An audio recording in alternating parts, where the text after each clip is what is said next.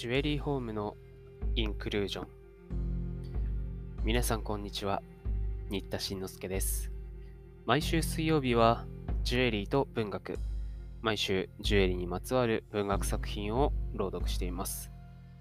前回から江戸川乱歩著灰色の巨人という小説に入りました。今日はその2回目です。では早速お聞きください。空飛ぶ巨像。そのデパートの屋上の空には巨大なビニールの像が飛んでいました。アドバルーンなのです。本物の像の2倍もある大きな像が屋上から綱でつながれて高い空にふわふわと漂っていました。元刑事や店員たちはわーと言ってその綱の巻き取り機のところへ駆け寄って、駆け寄りました。松村を捕まえるのは訳はありません。巻き取り機を回して、アドバルーンを引き下ろせばよいのです。空中にぶら下がった松村はいつの間にかビロードのケースを捨てて、真珠刀だけを黒い大きな風呂敷に包み、それを自分の首にくくりつけて、両手で綱を手繰りながら上へ上へと登っていきます。空、みんなでこれを巻くのだ。元刑事の一人が大きな声で号令をかけ、自分も巻き取り機のハンドルに取り付いて、エッサ、エッサと巻き始めました。店員たちもそれに倣ってハンドルを握り、大勢が力を合わせて機械を巻くのです。巨像のアドバルーンはゆらゆら揺れながら、だんだん降りてきました。綱にすがった松村は、それを知ると、一層速度を速めて、上へ上へと登っていきます。そしてもう象の太い足のところまで登りつきました。しかしいくら登っても象のところでおしまいです。その象は綱でぐんぐん屋上へ引き寄せられているのですから、逃げようとて逃げられるものではありません。綱の長さはもう半分ぐらいになりました。店員たちは一生懸命です。エッサ、エッサと掛け声をしながら機械を回しています。綱は3分の1になり4分の1になり、ガスで張り切ったビニールの像が恐ろしい大きさに見えてきました。松村はその像の腹のところにすがりついています。真珠刀を包んだ風呂敷は、やっぱり首にくくりつけたままです。さあ、もう一息だ。頑張れ。すぐに真珠刀は取り戻せるぞ。元刑事の掛け声に、店員たちは一層力を込めて機械を回しました。その時です。あっという間、あっと思う間に、ハンドルに取りすがっていた店員たちが、みんな尻餅をつきました。ハンドルが急に軽くなって、空回りをしたからです。びっくりして空を見上げると、ビニールの巨像は、張り切ったガスの力でもう50メートルも飛び上がっていました。そして風の間に間にふわふわと東の方へ飛び去っていくではありませんか。綱が切れたのです。いや、象の腹に取りすがっている松村がナイフを出して綱を切ったのです。見ると象の腹の下にハンモックのようなものが取り付けられ、松村はその上に寝そべって、下界を見下ろしながら、右手を開いて、自分の鼻先に当て、さも馬鹿にしたようにヘラヘラと動かしています。ここまでおいでと言わぬばかりです。切れた綱を見ますと、40センチ大きぐらいに結び玉がこしらえてありました。松村はそれに足の指をかけて登ったのです。この結び玉も、象の腹のハンモックも、夜のうちに誰かが作っておいたものに違いありません。その日は、西北の風が相当強く吹いていたので、ビニール風船の巨像は高い高い空を東南に流されて、みるみる小さくなっていきます。やがて松村の姿が肉眼では見えなくなり、それから巨像の姿さえも豆粒のように小さくなってしまいました。支配人はその時までぼんやり空を眺めていたわけではありません。綱が半分ほどに引き寄せられたとき、ふと、そこへ気がついて、慌てふためいて屋上のエレベーターの前に駆けつけ、しきりにボタンを押すのでした。貴賓室に待たせてある真珠王に、この不意の出来事を知らせるためです。エレベーターで2階に降り、貴賓室に飛び込みますと、ここにもまた、あっというようなことが起こっていました。貴賓室は空っぽだったのです。女給師に尋ねても、いつ出ていた行かれたのか少しも知らないということでした。さては、あの真珠王は偽物だったのかもしれないぞ。支配人は真っ青になって電話機に飛びつき、真珠王の東京の店を呼び出しました。そして真珠王が上京しておられるかどうかを聞きますと、先方の店員はびっくりしたような声で、いいえ、社長はお国の方ですよ。しばらく東京へは来られません。近く来られるようなお話もありません。と、はっきり答えました。これでもう、さっきの真珠王が偽物だったことは間違いありません。松村という職長も無論偽物です。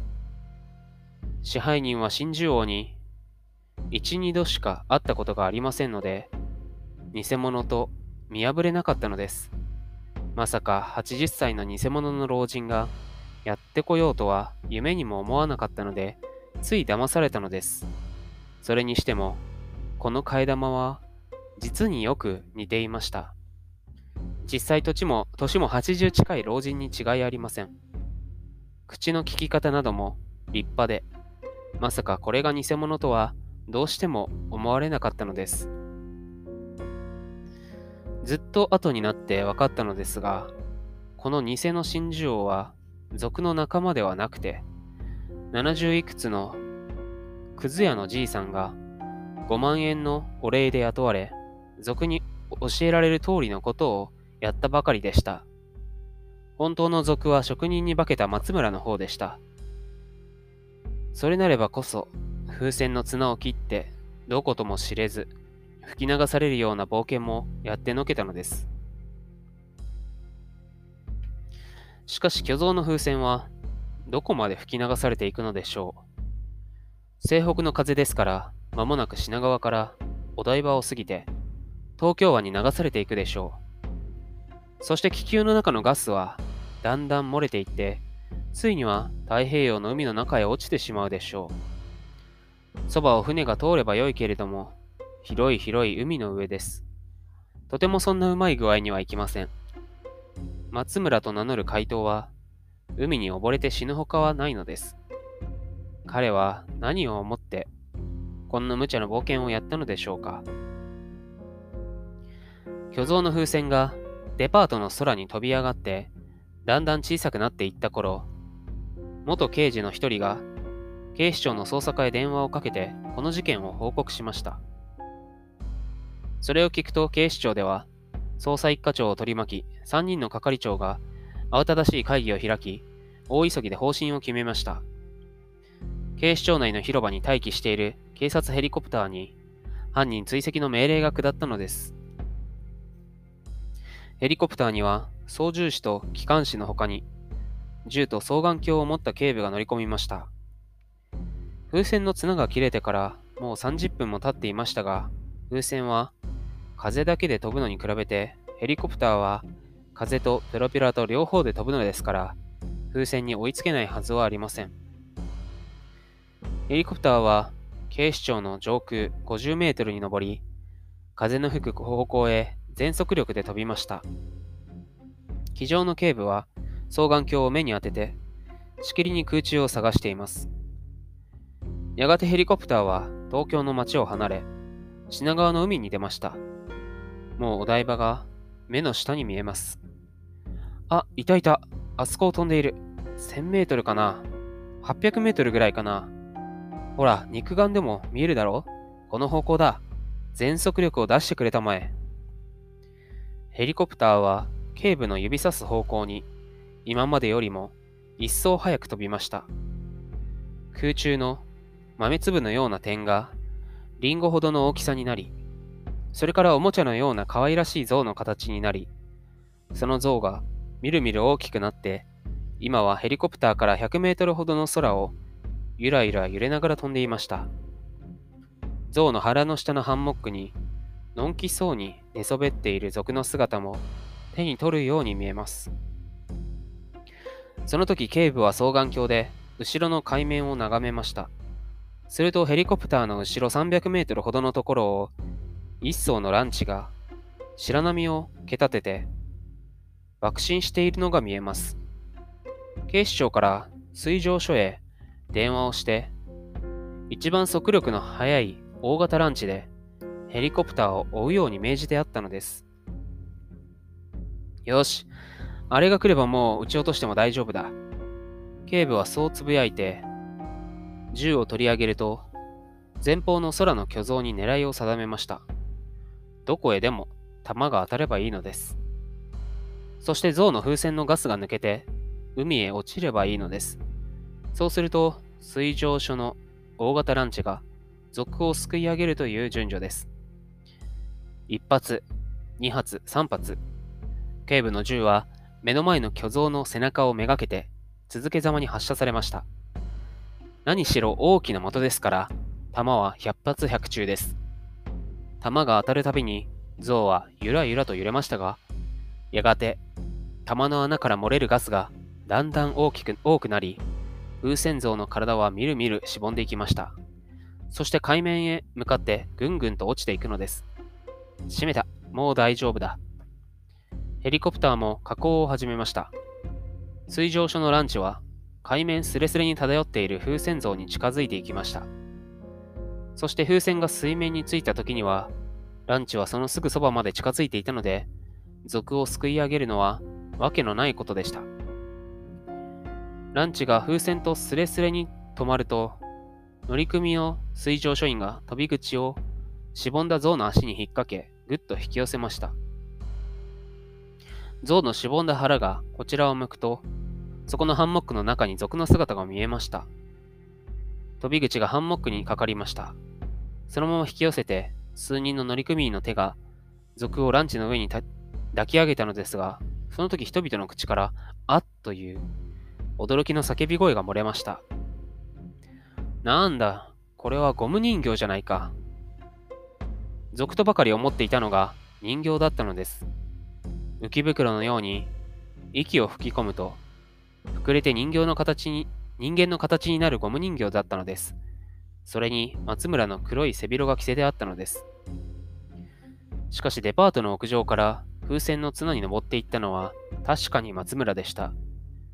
その生きた人間が空を飛んでいるうちにどうして人形に変わってしまったのでしょうか読者諸君、この秘密がお分かりですか？